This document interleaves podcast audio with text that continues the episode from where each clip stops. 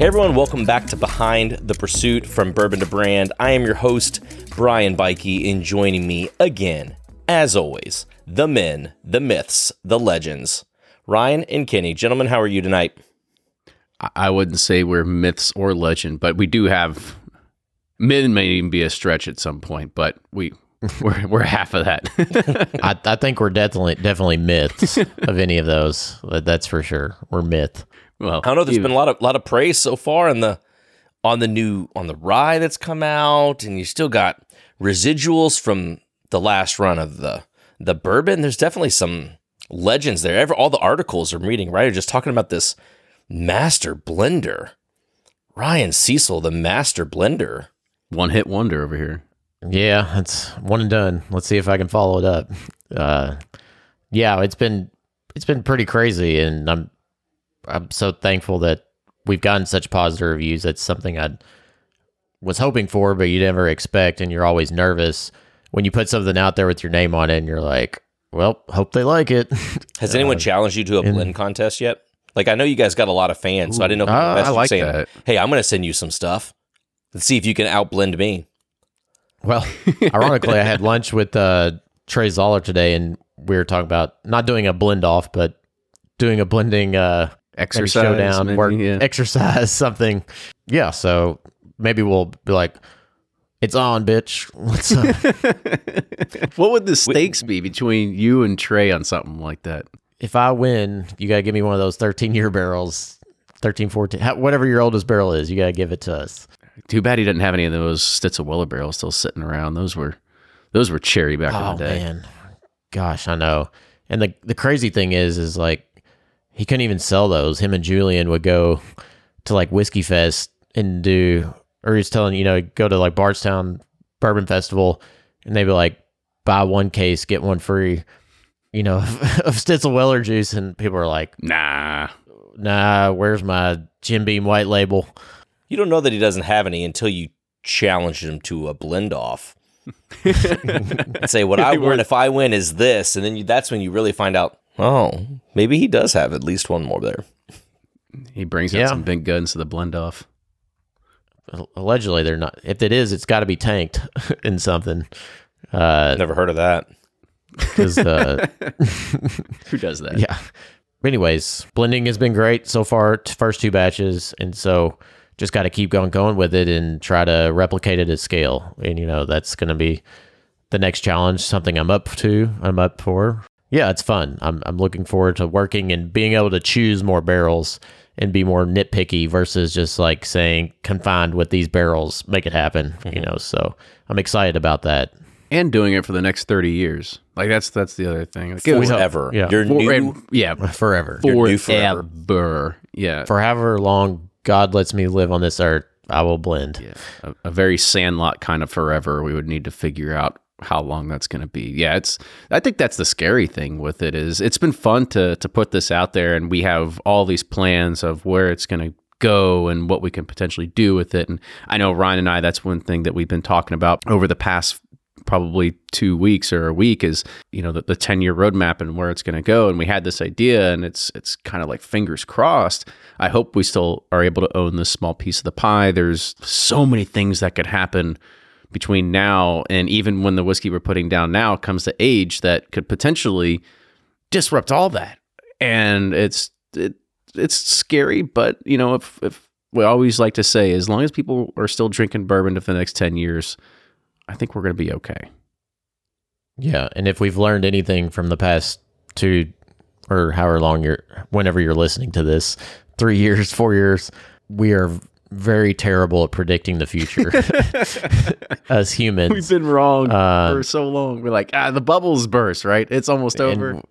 we think we're and we think we're in control of everything and we're not so it's like things you can't even think about are going to happen and you just got to roll with it and have that that aim you know you go towards and just whatever happens adapt and keep working towards that aim and hope you have enough money to get there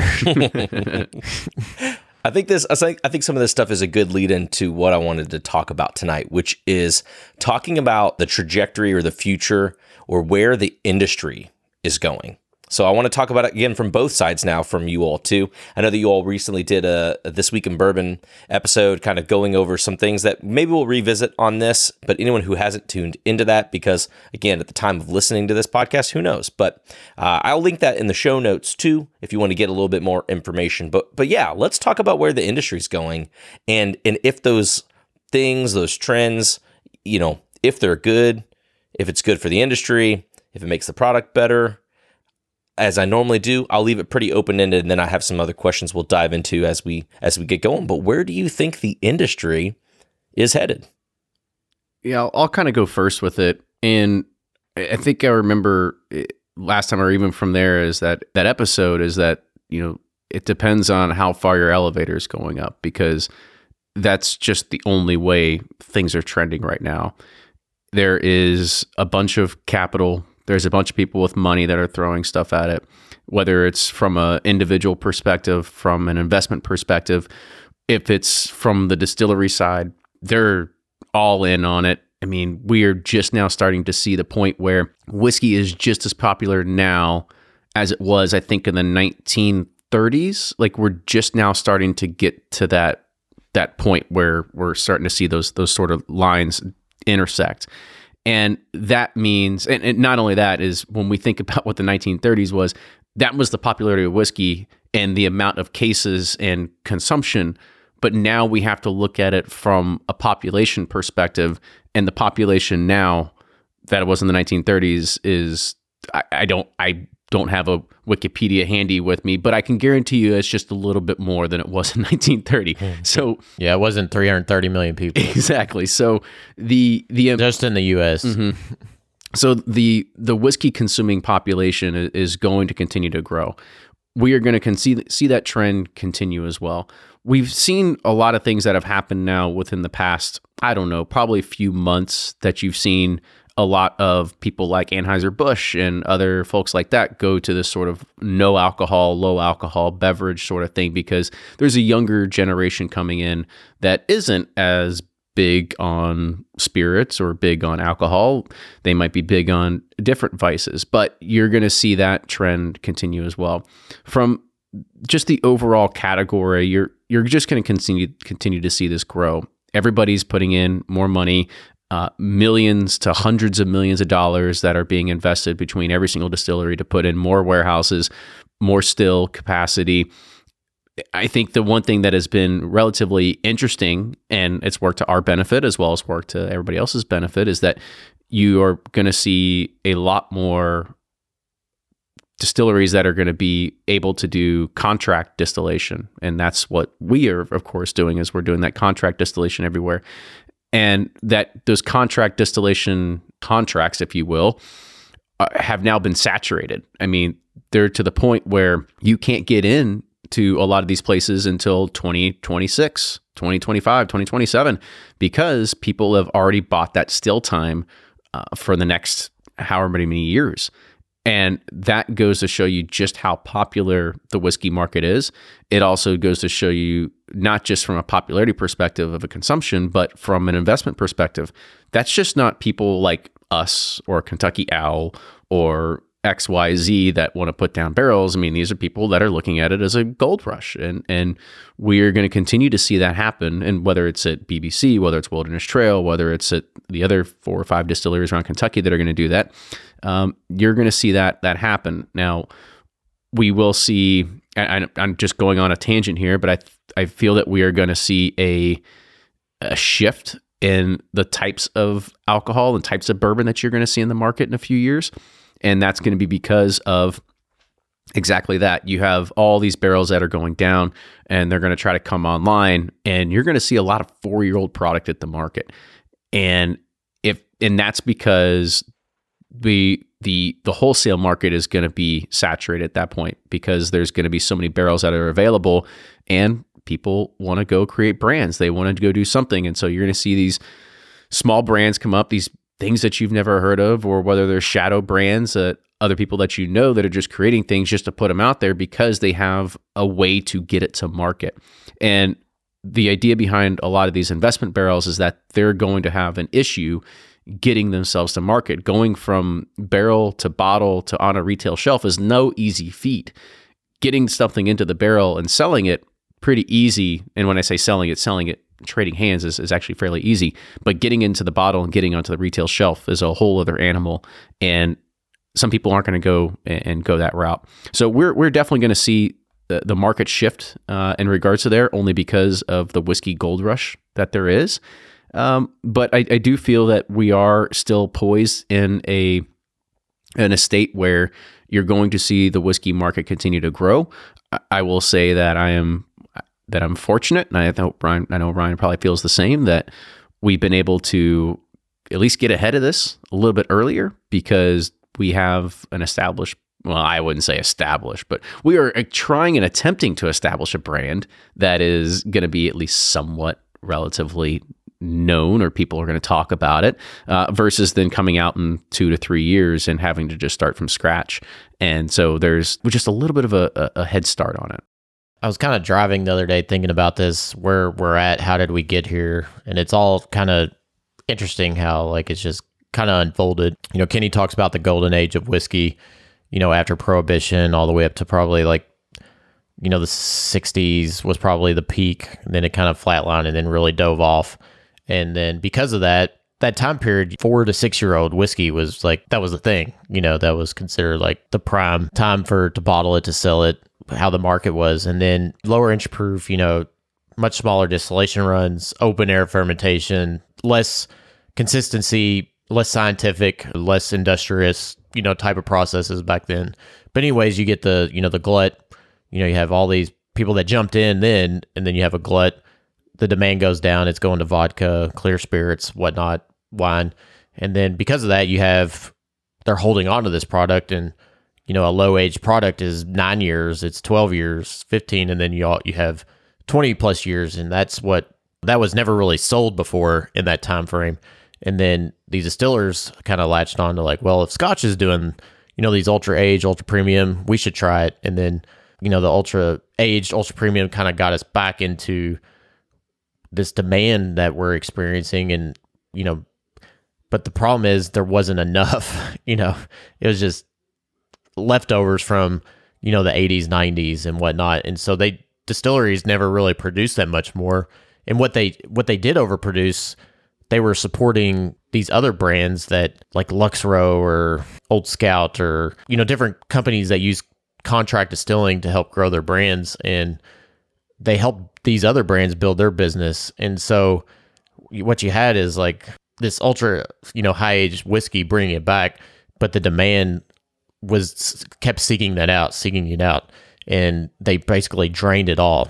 And so now we're left with, all right, we're trying to make enough to meet the demand now, but we think that we're going to keep, like Kenny talked about, the population growing, you know, from 1930 to now. If you do the numbers, like we're not even we're close to meeting the you know the ratio that we were in the 30s, and so you got all this young juice, you have very little age juice, and so all right, how do we make this work? And like Kenny said, there's going to be people are going to have to shift their mindset that you know a 12 year bourbon is no longer going to be thirty dollars. It's going to be 120. Oh, easy. 200.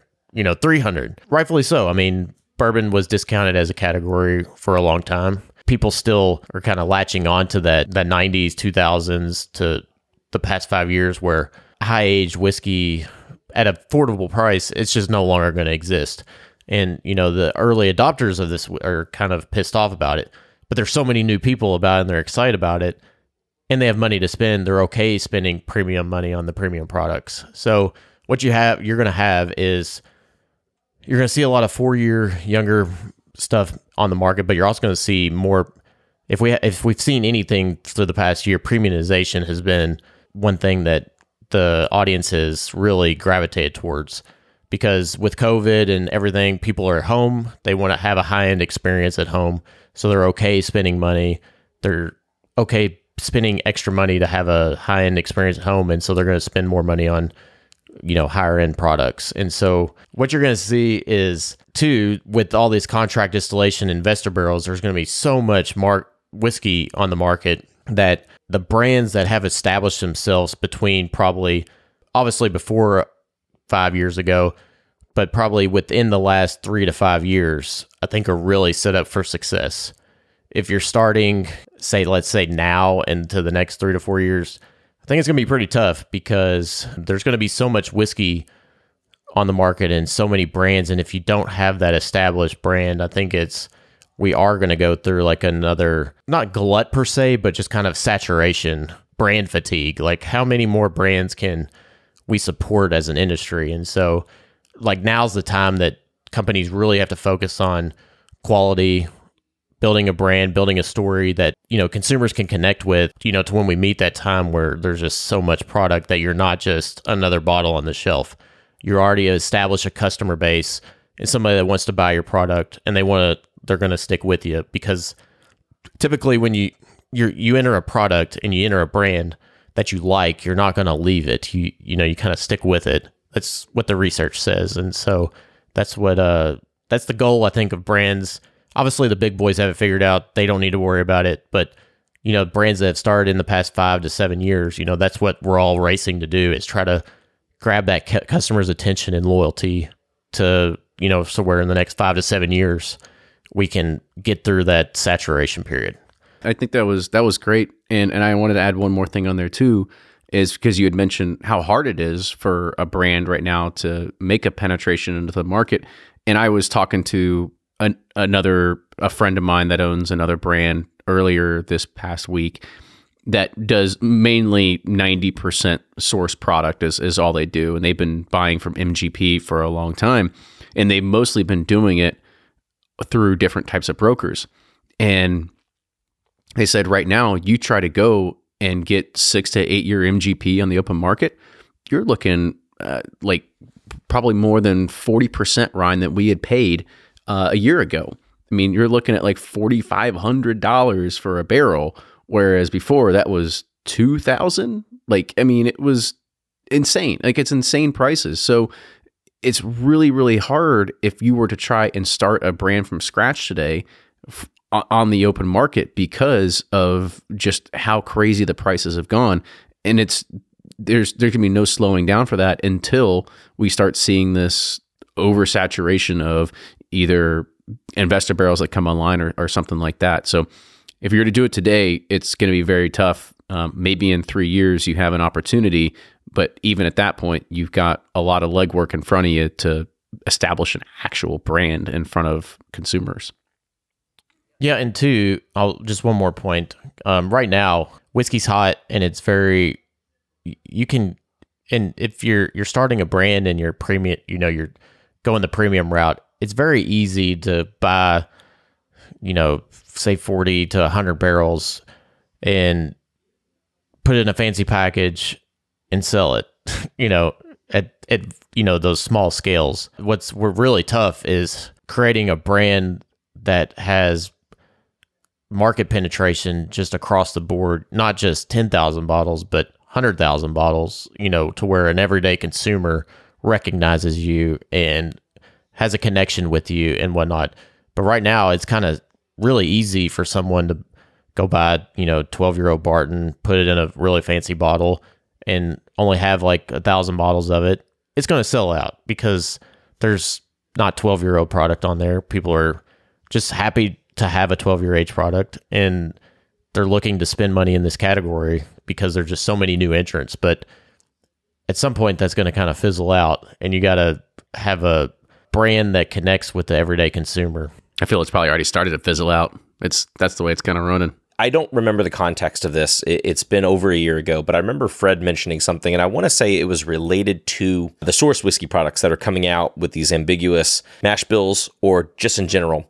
Something I took away from what he said was talking about seeing, noticing a trend that he continuously sees repeated in the whiskey industry.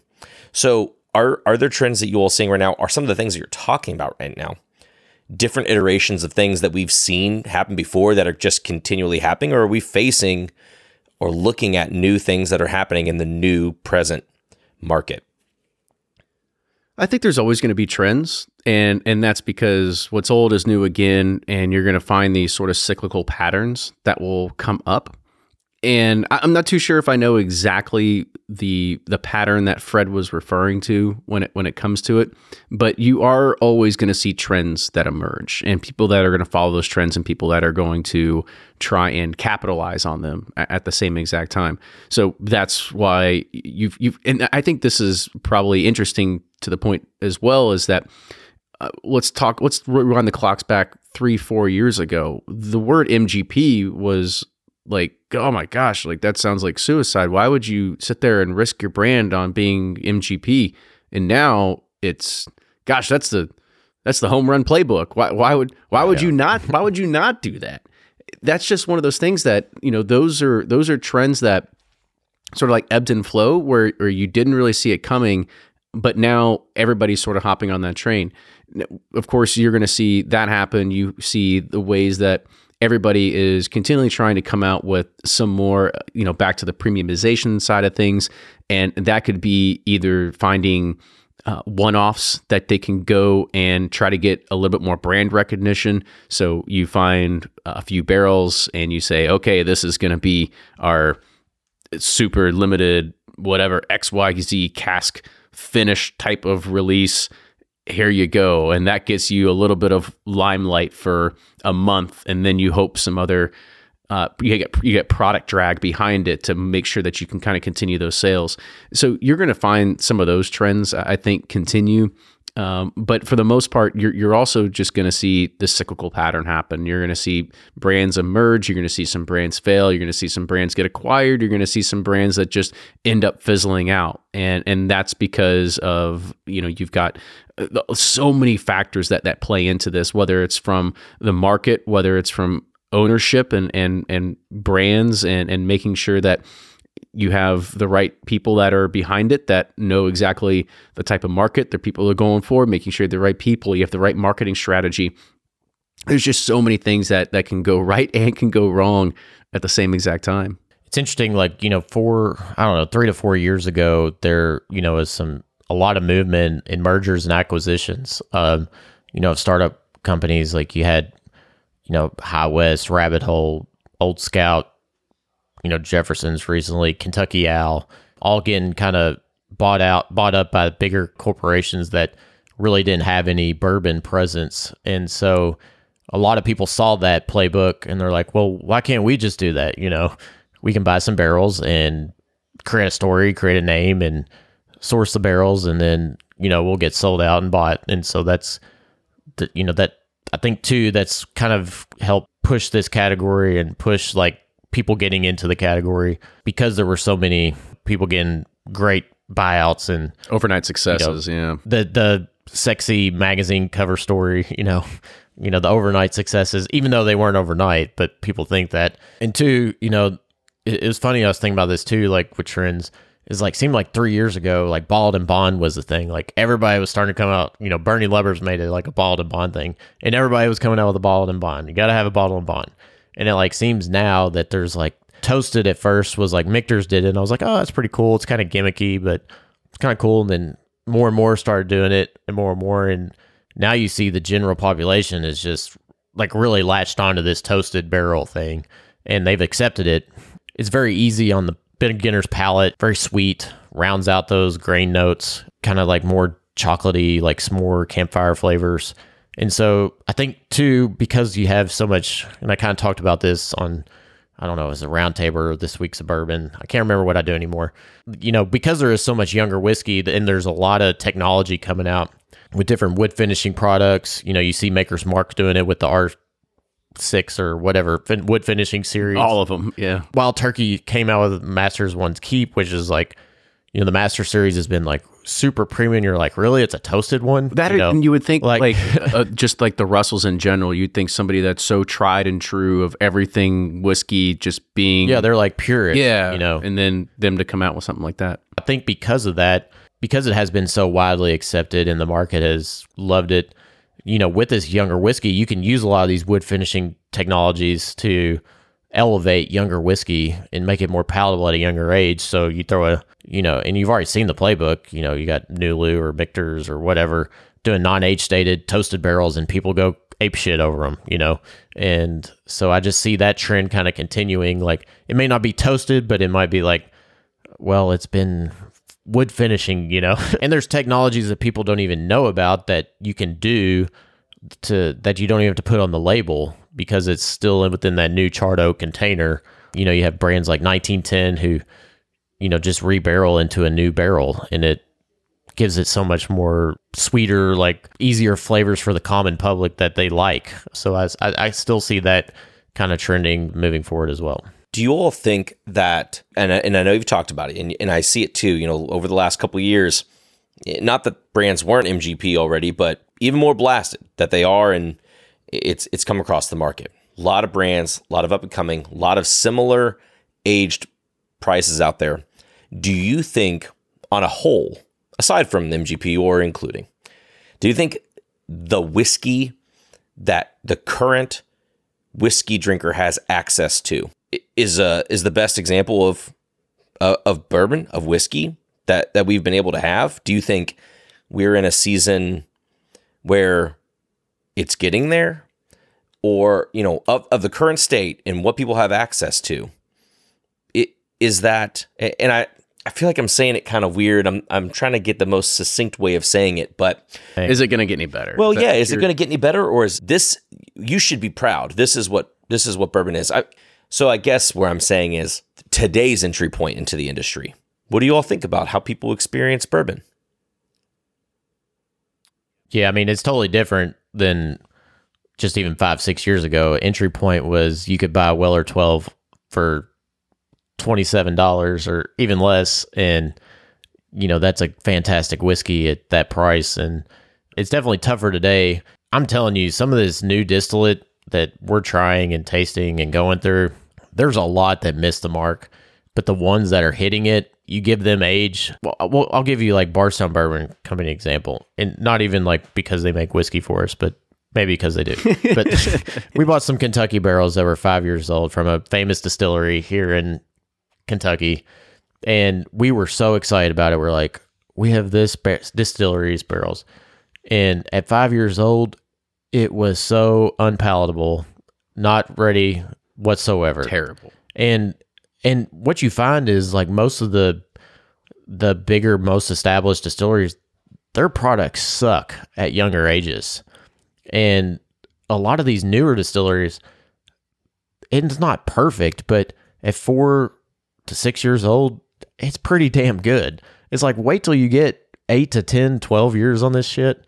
I mean, good night. I mean, I'm I'm really excited about the future of the category because I think the distillate is so much better than what we're used to with other distilleries.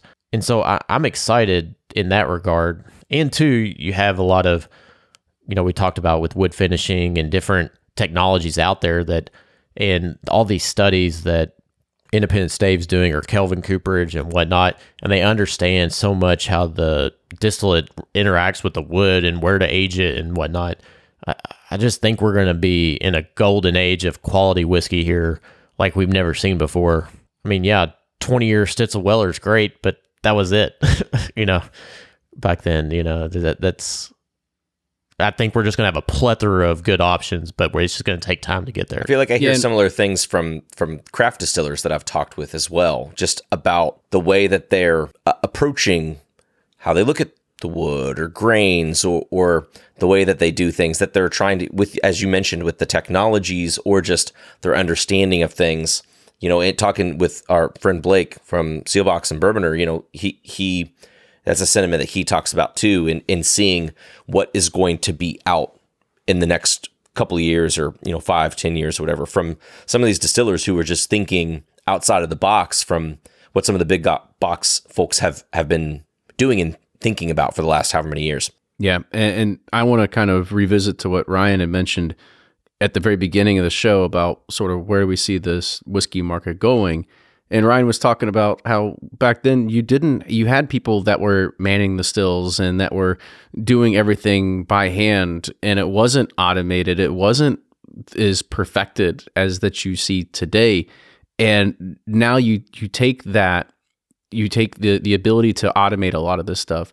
You take the ability to take in all the data points that you can gather from Kelvin and from ISC, and you are now able to kind of marry all this together to put a, a more scientific method in front of it that says we can create a better distillate. We can create a better whiskey now because we can do it consistently and we have the processes in place to be able to do that. And I also want to steal a quote from John Little over at Smooth Ambler because people ask him this question all the time is as you know is what we have right now is this, is this as best as we're going to get and john always says the best barrel of whiskey has yet to be made and I truly believe that too. And I, I, think that we we still have so much more variability and things that you can do in this category, and uh, just the just the things that can go right and go wrong when it comes to aging and, and distillation that that we are still going to see a lot of good things still to come. And to kind of go back to your point too, Brian, man alive getting when i got back into bourbon like got like really like really into it like hunting collecting knowing more about it 2013 2014 timeframe huh, geez i mean we're creeping up on almost eight ten years of that now and it's it's not the same. It is not the same whatsoever. Access to the same isn't isn't like that. But i do feel that the whiskey is is constantly evolving. I'm constantly finding myself gravitating towards things that i wouldn't have uh, either what should i say not wouldn't have but uh, away from things that i used to love. Brian brought up Weller 12 as a, as an example earlier.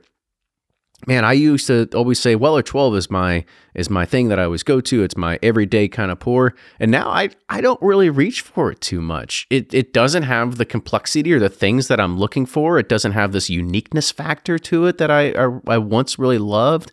And and so your your palate continually evolves.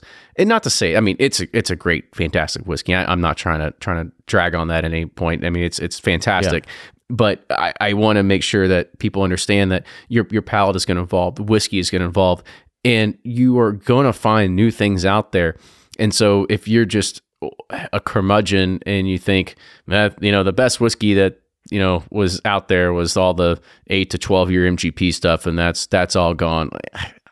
I just don't feel like that's it's so short sighted in regards of the the overall market and and what could potentially be out there. You you've got to make sure that you expand your horizons and you're looking at different things. And that just even I mean that goes back to even people that are uh, the, how many arguments can we get on Facebook that says bourbon can only be made in Kentucky? I mean that's that's that's how narrow minded some folks are that you you've got to break out that mindset. Yes, there's there's other bourbon that comes from you know states besides Kentucky, and when you can do that, and you can think that oh, there's a a guy sitting here as well that can blend a few good things from different states that maybe you should try to give this a, a, try as well.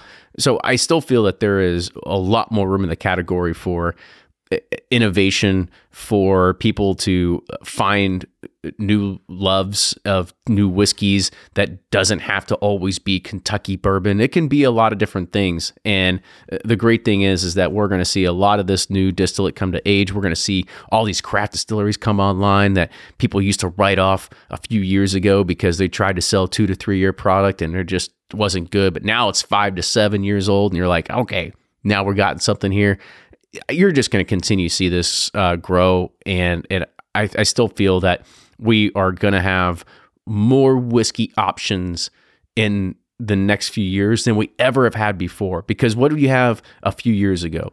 You had the big guys, you had your your your big distilleries that had a few advantages. They had stocks, they had age, and they had time on their side. And what could they do is they could dominate the market with their three or four mash bills and their 82 different brands.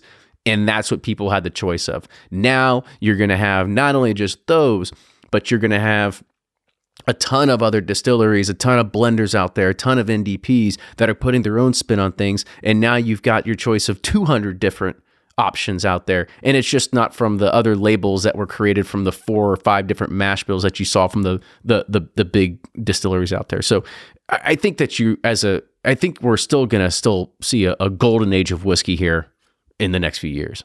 You know, I don't think eight years ago if if I had to create a product out of you know, a premium product out of four to five year old whiskeys, I couldn't do it because the distillate available out there just wouldn't cut the mustard for me, you know, with what was available. But now, you know, with what the options we have, there's some great distillate that at four to five years is fantastic. Two, I, I think blending is, you know, blend got a dirty connotation because of Canadian, you know, neutral grain spirits and whatnot. But, you know, Scotch, that's kind of where the Scotch world has been. You know, blending is, you know, there, there's ton of contra. There's only a few producers in Scotland, but there's a ton of blenders and they all have their own unique spin. You know, you see companies like Barrell, you know, they just do fantastic job with marrying all these different distillates and from different states and putting a great unique unique product out there. Dixon Dedman with Kentucky Owl, you know, kind of doing that with some great aged Kentucky stock. I mean, you, you see it from like Four Roses too, you know, like in their limited editions blending, you know, they're six different is it six or no, 10 different recipes or what is it? How many? They, 10. look, they have ten in their in their, 10, in their yeah. base product, but yeah, you're you're right. They and even in their limited editions, every single year they grab three to six different recipes and put them together.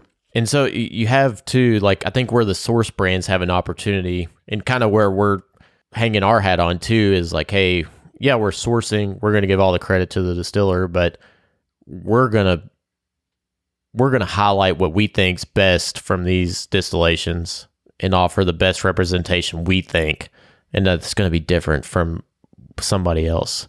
We think what we can blend and offer is and other people too. You know, Barrell does that too. Not not to say that we're the only ones that can do it, but I, I think that's the fun part of it is blending all these different pieces together. Guys, I really appreciate tonight's topic. I thought it was uh, a really fun, engaging one. I'm glad we didn't just talk about trends, but we kind of really talked about just, you know, the state of where things are. And I'm optimistic about what's to come. That's something I didn't really think a lot about. Maybe it's just that I think a little bit short sighted, but it makes me excited to see what's going to keep happening with Pursuit and what's going to keep happening with other brands as we continue with this in the next couple years and into the future. Yeah, I feel like this is definitely a, a topic that we could we could bring back up. I'm sure do a part two. I'm sure we could talk for four more hours about all the different things that are going on.